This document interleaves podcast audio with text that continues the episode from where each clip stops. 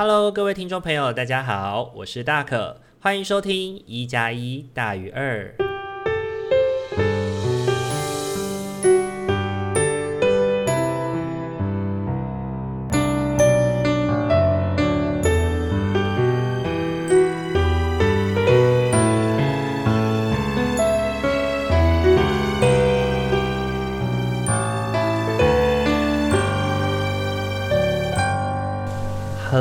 各位听众朋友，大家晚安。大家这个礼拜过得还好吗？这一周呢，终于下雨了，但是呢，似乎是一个过或不及的一周啊。这一周呢，其实虽然各地都有下雨的状态，水库进账了不不少的进水量，但是呢，在各地也都传来了淹水的状况，像是台北的信义区啊，听说就是已经。淹的，就是超过了膝盖这样子的大小的雨，那其实也是蛮让人担心的。那其实我在社群软体上面也看到自己的台中的家也已经淹水了，然后幸亏有哥哥在帮忙去进行储水的状况。对啊，那。看到这样子的状况，其实心里也是蛮难过的啦。那也是蛮期待说这样子的极端天气能够有所改善，就不要是要么缺水，要么就是完全的下大雨这样子，然后下到都淹水了，来不及去应对这样子。那我觉得这件事情或许也反映着很多时候我们的就是准备。得要在日常的生活当中去做调整，我们没有办法一定就是等到问题来临了，或者是事情发生了，我们才能够急急匆的去应对。也许有一些日常的工作是我们需要在最安逸嘛，应该也不能说在安逸啦，应该是说在我们的日常中，我们就要试着去准备的。比如说像在台中的这一个淹水。对，在我们家的这个淹水，其实已经持续了好几年的时间了。呃，我记得我印象从小时候吧，好像只要每次比较大的台风就会淹水。那其实家里的排水系统，呃，周遭的公共排水系统一直都没有做得很好，以至于就是每次暴雨的时候，水沟的水就会倒灌回来，然后家里就会产生淹水的状况。那其实我觉得这些事情也都反映了我们在日常生活中的准备，也许，嗯，有很多问题一直都是没有解决的，所以才影响了我们的生活变成这个样子。那这件事情呢，也接连到了，其实疫情现在在台湾呢，仍然是持续的发烧的。那今天呢，看到了一个就是新闻是说，因为端午连假快到了，其实。过往在这样子的大节庆底下，会有蛮多人都会回家嘛，会有蛮多人返乡，蛮多人回到自己的家乡当中。但是今年因为疫情的关系，其实呃城市之间的移动或者是生活之间的移动，其实对我们来说都是危险的。那今天那个新闻是提到说，高铁票其实好像销售掉了蛮多张的，就是大家好像还是有想要试图返家。那在社群软体上面呢，就有一股声音是提醒大家，其实在线上过节，在远端过节也是蛮好的，不一定说就是一定要聚在一起。主要呢也是因应的这个疫情啦，那也是提醒大家，在移动其实是危险的事情。那不论你是在高铁上与别人的群聚交互的坐在隔壁这样子的状态，又或者是说可能返家之后跟家人的相处，这些都有可能会让我们变得更容易生病。那在此也要提醒听众朋友，如果你过年过节这次的端午节真的没有必要的话，也许可以试着在线上在远端与大家互动，与家人相聚。这样或许会是一个保持自己安全的一种方式，在这边也提醒一下听众朋友喽。那第三个呢，来聊聊本周大可在做些什么事情。本周呢，对大可来说呢，是有一些零星的工作的，还蛮开心的，能够在线上录制一些讲座，然后跟呃现在没有办法上。就是实际上课的国高中生们聊聊性别平等的相关教育，然后陪他们聊聊性侵害、性骚扰以及一些法治的教育的行动，希望可以给这些孩子们理解到，在青春期的时候，我们拥有性欲这件事情是很正常的，它不是一个需要被掩盖的、需要被隐藏的事情。但是呢，在这个状态之下，我们仍然有许多我们需要去遵守的，或者在法律上面限制我们现在在做的事情。对，然后也去陪他们聊聊做这些事情有哪些后果。那我以一个站在社工的立场，过往处理一些相关案件的立场，来去陪孩子们聊一聊这些事情。然后期待呢，能够帮助他们更理解这些议题，也了解到现在的他们能够怎么做，避免到自己的生活，或者是避免到自己的学校的生涯出现一些。可能自己不可控的事情，对。那本周呢，一样就是持续的在家里煮饭嘛。那，嗯、就持续的持续的追剧。那在这个追剧的过程里面，最近看了一部泰剧，叫做《转学来的女生》。转学来的女生，最近她在 Netflix 上面真的是蛮红的哦。那我自己看完以后，我个人看完两集两季。把两季都追完了以后，我个人是蛮喜欢这部剧的。那这部剧呢，基本上就是在聊一些校园奇幻的故事。对，那校园呢里面，其实每个学校都有他自己生活上面的一些，或者是在学校的生活当中会有一些事件嘛，举凡是霸凌啊、性侵害啊，或者是一些其他的事情。那这个故事的主角呢，就宛如像是一个复仇女神一样，来帮忙伸张正义。那我觉得呢，这两季的故事也不完全的在讲伸张正义这件事情哦，它更多的会带我们回去反省，回去反思探讨，那什么才叫正义？什么才叫我们心中自以为的或我们认为的？面对事情应该怎么处理才对？我觉得自己看完以后呢，会觉得也许很多时候。我们自己觉得这样做才是对的，然后谁在这个事件当中是全盘皆错的？但事实可能并没有那么的简单，没有那么的单纯。对，看完这部戏以后呢，我们或许也可以回去思考：那当我们面对到压迫的事情的时候，我们应该要选择当一个怎么样的人？是当一个伸张正义者，还是当一个为自己发声的人？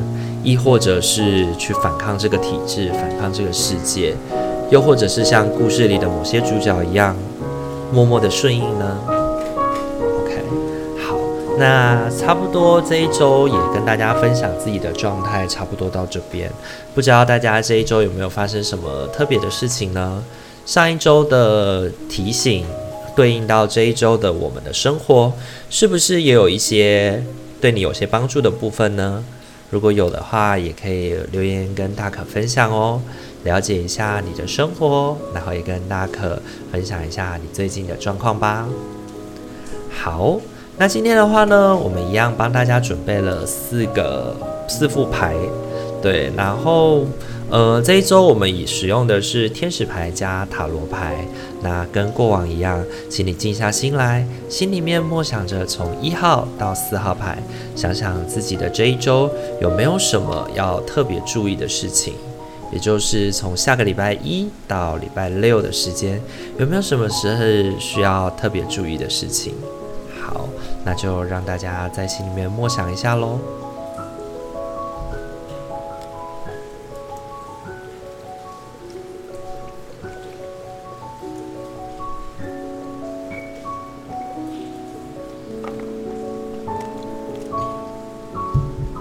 好，那我们要准备来解牌喽。首先呢，是一号牌的朋友，一号牌的朋友，你抽到的天使牌是稳定的发展。你一直记得将爱注入你平日的活动，我们肯定你的进步，清楚的看见你透过爱的意念、情感与行动，为地球尽心尽力。我觉得稳定的发展就跟大可今天在这一集的一开始讲到了一样，也许我们很多生活上面要注意的事情，保守的连接，其实就需要从日常当中去进行。那我觉得稳定的发展这张塔罗牌，呃，这张天使牌呢，对应到这一周的概念，其实也要回应我们的是，有些关系、有些意见，或者是我们的生活、我们的工作，在平常就要做好所谓的基础，做好所谓的关系的连接。因为呢，我们抽到的三张塔罗牌分别是权杖国王、教皇以及星币九。星币九，那这三张牌呢，我觉得连接起来了，它要回应我们在这一周的议题，其实是我们对于工作或对于生活上面很多的目标啊，然后很多的。跟我们的生活实质的目标有关的事情，就是像刚刚讲的工作，或者是与别人的合作互动，一些比较实质的产出。那如果你本身是还是学生的话，这边可能指的也可能是跟别人的合作的报告这些事情。那权杖国王呢，它象征的是我们现在面对的这些事情呢，也许真的需要。比较多的领导需要比较多的往前，可是呢，权杖国王他其实也回应了我们一件事情，就是执着。执着，对，那我觉得整体来说呢，我们看见教皇这张牌呢，提醒我们的是多听别人说说的话。那也许你在这个报告或者这个工作上面，真的有一些举足轻重的位置，或者在我们生活上真的有一些举足轻重的位置。但是这一周呢，或许你不应该仅仅只是当一个从心而遇的人，你应该要试着去跟不同的人有所连接，否则呢，星币九的议题可能就会回。回归到你自己的身上了。星币九告诉我们的事情是我们是富足的，我们是富有的，甚至我们是能够掌握好大局，然后跟别人呃好好的把事情解决掉的。但是这个解决完呢，不免让我们感觉到孤单，因为也不免让我们感觉到自己是孤军奋战的、独身一人的。但是呢，你有时候并不必然是这个样子的。对，有时候我们的孤单是因为我们可能选错了方式，我们没有好好的去跟人进行连接跟互动。那可能过往我们自己在生活当中，有时也会不小心习惯了，就是蛮干，自己一个人努力。对，那这个蛮干跟自己一个人努力呢，有时候是因为我们自己可能觉得。跟别人合作很麻烦吗？又或者是其实自己知道这样做比较快，然后就顺手就去做了，对。但是其实这件事情不免会让我们的生活感到孤单，然后身边没有朋友可以一起努力的感觉。那稳定的发展这件事情，则是要提醒我们，这些连接感它不是凭空出生的。所以呢，我们在生活当中呢，仍然需要不断的保持跟别人的连接，才能够。不孤单吧，才能够不孤单吧。如果下周的我们面对事情的时候，如果你是你是很有能力的，没错。但如果你是自己一个人单独蛮干的话，那你可能不免会感到一些孤单哦。试图跟别人保持一些连接，即便这个连接有些困难，也要试着努力看看哦。好，这个是否一号牌的伙伴给我们的提醒。好，再来呢是给二号牌的伙伴。二号牌的伙伴呢，你抽到的天使牌是放下你的过去，背负着过去让你身心俱疲，亲爱的，该是放下这个重担的时候，只需要保留当中学习到的课题与爱，其他的就可以抛诸身后，你不再需要它，现在也它也已经消失了。好，我觉得放下你的过去呢，这张牌呢，要回应我们的生活的事情是，呃，每个人从一开始的生活到现在，或许会有很多纷纷扰扰。那这个纷纷扰扰，其实会在我们的生命中产生了许多的涟漪。那也必须要说啦，没有过去的我们，我们现在的样子其实是空洞的，其实是扁平。所以呢，过去其实发生了很多事情，都造就了现在的我们自己。那放下你的过去的这个议题呢，它谈的是，嗯，我觉得在这一周呢，他要回应的是，或许我们过去的很多事情会在最近来到我们的身边，可能是 Facebook 的动态回顾啊，可能是呃一些老朋友的连接啊，或者是想起一些事情，或者是一些生命当中的重要时节。然后在最近又重新的来到你的生命当中，那这些东西不免会让我们呃，去反省，去对照我们过往的生活，然后呢，去甚至干扰生活中的很多很多事情。那我自己想到的会是，也许在小时候，在青少年时期受到的一些伤害，会在最近又让自己浮现起来，产生了恐慌的感觉，或者是有一些过去的人群可能会回来找你连接，然后这些连接的过程其实会让你感到不舒服。OK。那你在塔罗牌里面抽到的是圣杯六、星币三跟宝剑国王。那我觉得这三张牌呢，对应的就是大可刚刚讲的那些事情哦。圣杯六回应的是过往的生活、过往的经验以及过往的人群回到我们的身边。让我们试图要去试图跟我们的过去做一些连接，然后希望现在也可以保持这个互动的感觉。可是呢，其实这个保持互动的连接跟情绪呢，并不必然是一种怀念的感受哦。另外一种呢，可能会是你需要去好好的思考是为什么这些人会回来找你连接，它背后代表的意思，或者是发生了什么事情吗？为什么久未联络却会突然来跑来跟我们互动这件事情？那过去。的，可能有一些纷扰的事件，也会让我们也会让我们感觉到心慌。那不如找到现在跟你稳固连接的人，去试着讨论这样的状态，让这样的状况可以把它明朗一点，不要让它沦为在情绪上面。比如说那些恐惧、那些愤怒，或者是一些可能过去的生活。因为我觉得圣杯六也富含了情绪勒索的概念在里面哦，就有可能是过去关系很好的朋友，很久没有联络的朋友。回来联络了，但是这个联络可能会让你感觉到有点困扰，可能他有些事情要求你帮忙，或者是他有些事情需要你跟他合作，但是这些事情可能于你来说不见得是有好处的。那不如好好的就是摊开来想想，然后透透过星币三的力量去想想这件事情对于各方的好处是什么，避免让情绪冲昏了头。那宝剑国王呢，则告诉我们当断则断，如果有一些连接是有些。情绪勒索，有些连结是不必要的。那或许我们应该要趁这个机会，好好的去做一个解决，做一个收拾。那这一周的二号牌的伙伴呢，也会是一个有能量的。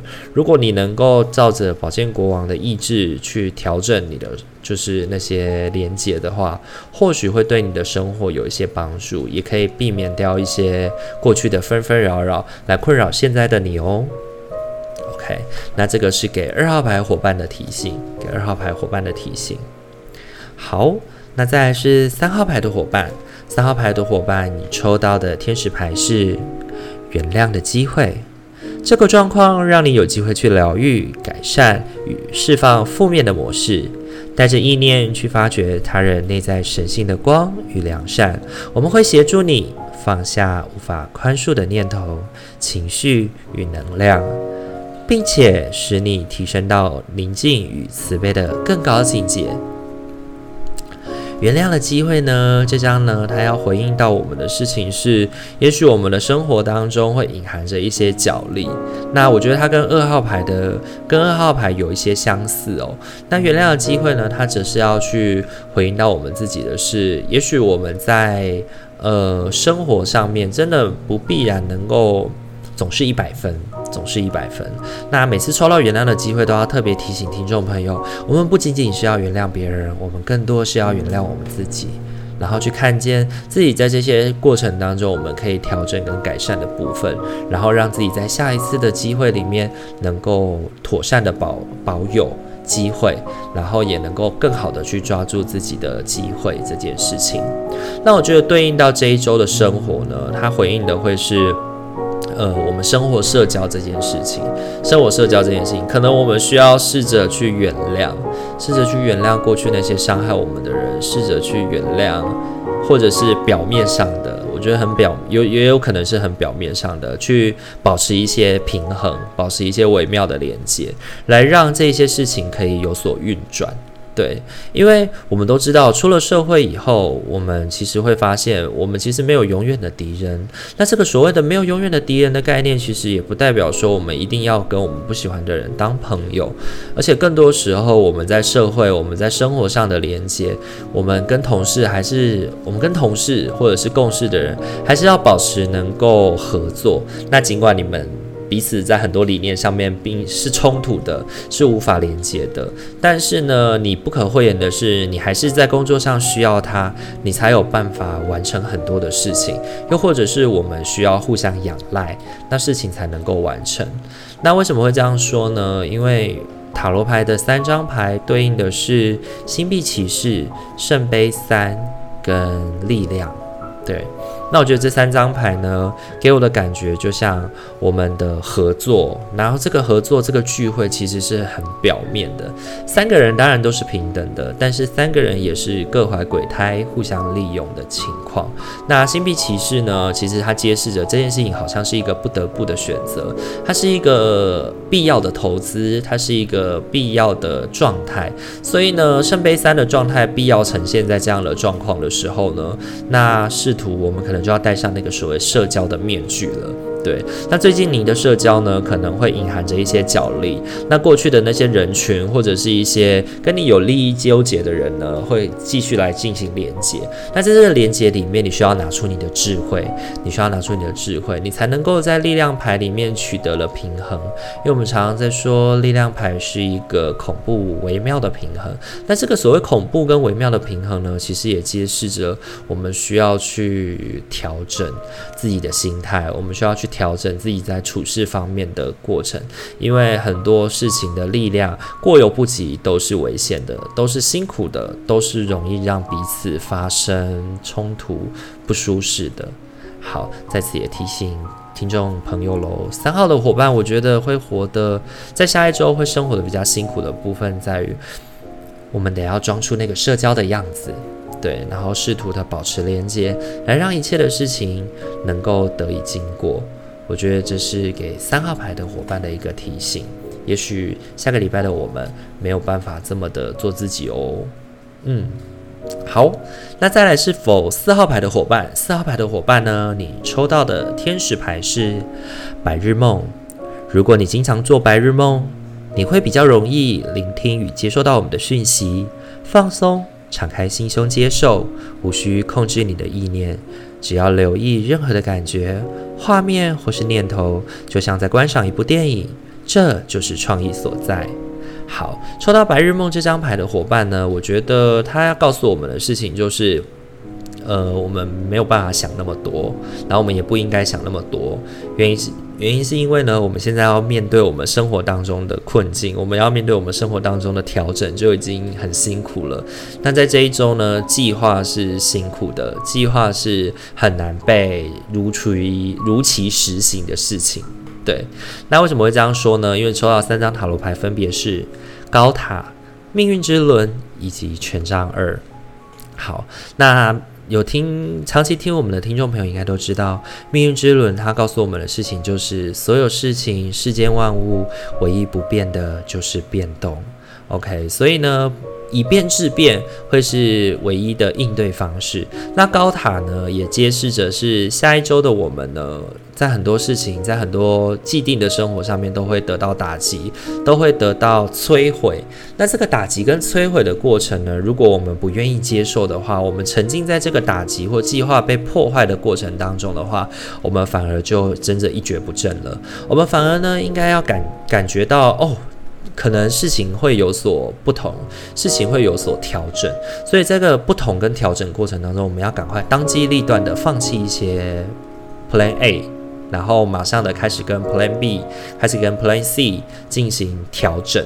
那这个调整呢，需要是不断的滚动式的，需要是不断的，呃，跟不同的人。动作，然后跟不同人讨论，然后最终修正出一个更好的方案。那这个所谓更好的方案呢，也有可能在隔一天或隔几天又再调整一次。那保持这个变动的感觉，保持这个滚动的计划，会是下一个礼拜给四号牌伙伴很重要的提醒哦。因为权杖二告诉我们的事情是，很多时候我们还没有付诸实行的动作，就需要去调整我们的计划了。那我觉得在命运之轮的转转动之下，那个带动的感觉。觉那个变动，那个不安全感，其实是会让我们的生活不那么容易，所以也不是会蛮舒服的一周哦。我觉得这一周呢，对四号牌的伙伴来说都是变动的一周，任何的计划很容易产生变卦。那试着去感受这个变动中的时刻调整，天使的讯息会在你不经意的过程当中，你在这个时刻的调整当中呢，传送到传送一些变通的可能性到你的脑海当中，让你去激发你对于危机处理的能力，去感受到你对危机的调整的可能性。我觉得这个是给四号牌的伙伴的提醒。好。那我觉得先四张牌都已经讲完了。那这四张牌呢，其实给我们的启示都蛮重要的哦。一号牌告诉我们不要蛮干，放下自己的执着。二号牌的伙伴呢，告诉我们的事情是拒绝那些情绪勒索的连接，拒绝那些我们的过去不断的纷纷扰扰。三号牌的伙伴呢，则是我们要干大事，我们要处理好事情的话，有时候我们得要试着忍耐一些。我们不那么喜欢的人，不那么喜欢的事情，试图跟他保持连接，才能够有所调整。那给四号牌的伙伴，以动制动，不断的看见，呃，改变的可能性，调整的可能性，让我们在这个过程当中保持变动，才能够让我们在这一周能够稳定的维持着往前进的力量。好。那今天听完四副牌，伙伴们感觉怎么样呢？是否也连接到了自己下一周的一些生活调整跟可能性呢？希望呢这四张牌呢，不论你是抽到哪一张，都能够陪伴你在下个礼拜的生活当中能够有所调整，能够有所感受。对，然后也希望呢，也透过呃大可的提醒，能够让你在下个礼拜的生活能够过得比较稳定顺遂一点。那今天的一加一大于二就到这边喽。如果你喜欢我们的频道的话，请记得帮我们按赞、留言以及分享。啊，也非常感谢赞助我们的伙伴，让我们可以在持续的在线上录音，跟大家进行互动与调整。